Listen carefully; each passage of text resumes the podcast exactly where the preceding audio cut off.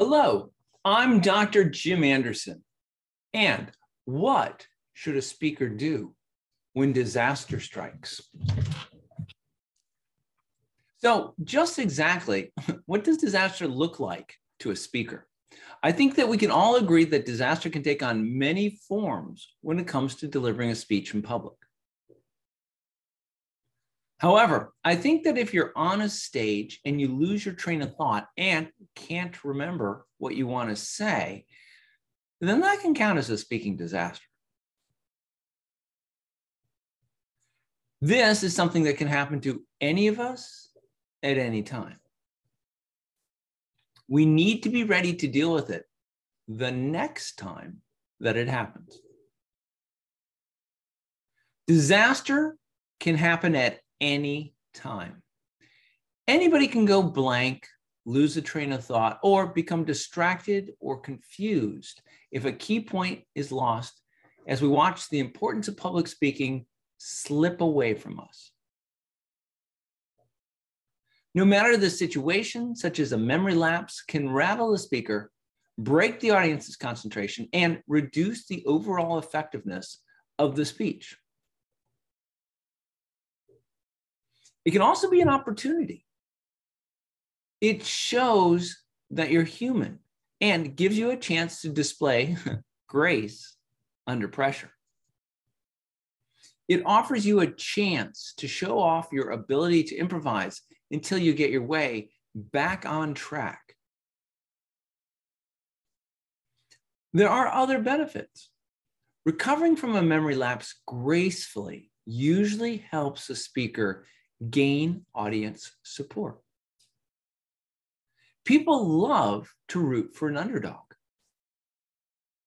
What's more, discovering that you have the ability to recover will build your confidence to handle unpredictable situations that you might face in the future. Of course, the most popular way to avoid memory lapses is to practice, practice, and practice some more. The plan is to rehearse the speech so many times that you can recite the words in your sleep. Most speakers work through these repetitions an average of 20 to 50 times. Sometimes a memory lapse occurs anyway. If it happens to you, there's a number of different strategies to survive and thrive through the challenge that you can try. Ways to fool an audience when you're facing a speaking disaster. So picture your speech in your memory. Envision your notes for your presentation in your head.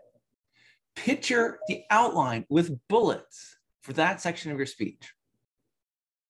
Perhaps you can see it on a three by five index card. Find the spot where you left off and see in your mind's eye what's next. Take the time to run through a mental list of some keywords that might trigger recognition. Now, while visualizing your way back, you can fool the audience into believing everything is going as planned. Use your body to do something physical. It gives you time to think. For example, you can walk in a circle and then pick up where you left off. Your audience will think that the movement is part of your performance. Prepare before the speech a gesture so it appears rehearsed. The possibilities are limited only by your imagination. Take a humorous approach look up and raise your hands skyward as if you're appealing to the gods. Or turn to the side and stare off into the distance as if you're deep in thoughts. Whatever you do, ham it up and then laugh with the audience as you resume speaking. Tell a joke. If you make the joke relevant, the audience will perceive it as part of the performance. So in advance, come up with an appropriate comment and practice the delivery so that the transition is seamless. A good way to go about doing this is to have a universal hip pocket antidote, a current event, personal story, news item that is relevant to your speech that you can just go ahead and slip into your speech. Ask your audience a rhetorical question. It could be as simple as, What do you think? Or choose a good rhetorical question for your subject. No response is required to give the speaker time to recollect. Pause, calm yourself, and ask for a response from the audience, like, How would you feel under these circumstances? Listen to the answer, paraphrase the response, thank the commentator, and by this time, your speech is back on track. Simply pause and look at your audience. Make eye contact with different people and take a minute to recover yourself. Something happens during pauses. The audience collects their breath, emotions are stirred, senses are heightened. You never want to apologize for a lapse. Dead silence is better than an apology. It can even add drama to a point while you're remembering the words.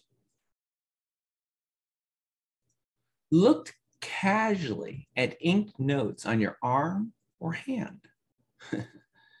Remember back in high school when some students wrote information on an arm for a test? Then it was called cheating, but now it's called a speech aid. Cast your head down as if in thought, and then flip your arm or hand to see the notes. Scan the notes. Oh, of course, you have to make sure your audience doesn't ever see them.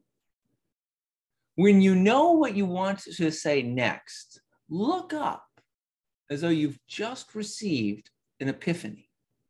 Now, this might seem like acting, but after all, you are a performer. As a last result, look at your notes. Though it won't add points to your performance, reading from notes is not ruination. This is better than forgetting your speech. Regardless of whether you have to resort to this last ditch measure or not, it's a good idea to make up a card of notes if for no other reason than its presence is reassuring. You could keep some type of prop at the lectern and pretend that you're moving there to pick it up. While grabbing it, take a look at your notes. When creating your notes, be sure to use big print and color coding. What all this means for you. None of us run the world yet. And because of that, things can always happen during one of our speeches. A speech disaster can take on many different forms, but one that we all seem to dread the most is the one where we somehow forget what we wanted to say next and can't share the benefits of public speaking with our audience our mind goes blank and we find ourselves just standing there. We can't stop this from happening, but we can prepare ourselves to deal with it when it does happen. The first thing that you can do is to attempt to restart your speech by trying to picture your speech in your memory and finding your place. You can also buy yourself some time by doing something physical and walking around. You can use your free time to tell your audience a joke. Alternatively, you can ask your audience a rhetorical question in order to buy yourself some more time. You can look at your audience until your memory comes back to you, or you can look at the notes that you've written on your arm or on the papers that lie before you. The good news is that we all forget what we want to say next at some point in time. It's not the end of the world, even though it may seem that way when it's happening to you. If we can keep the suggestions that we've covered here in mind, the next time that our train goes off the track, we'll have a good chance to find our way how to get it back on track before our audience even knows that something's happened. Good luck.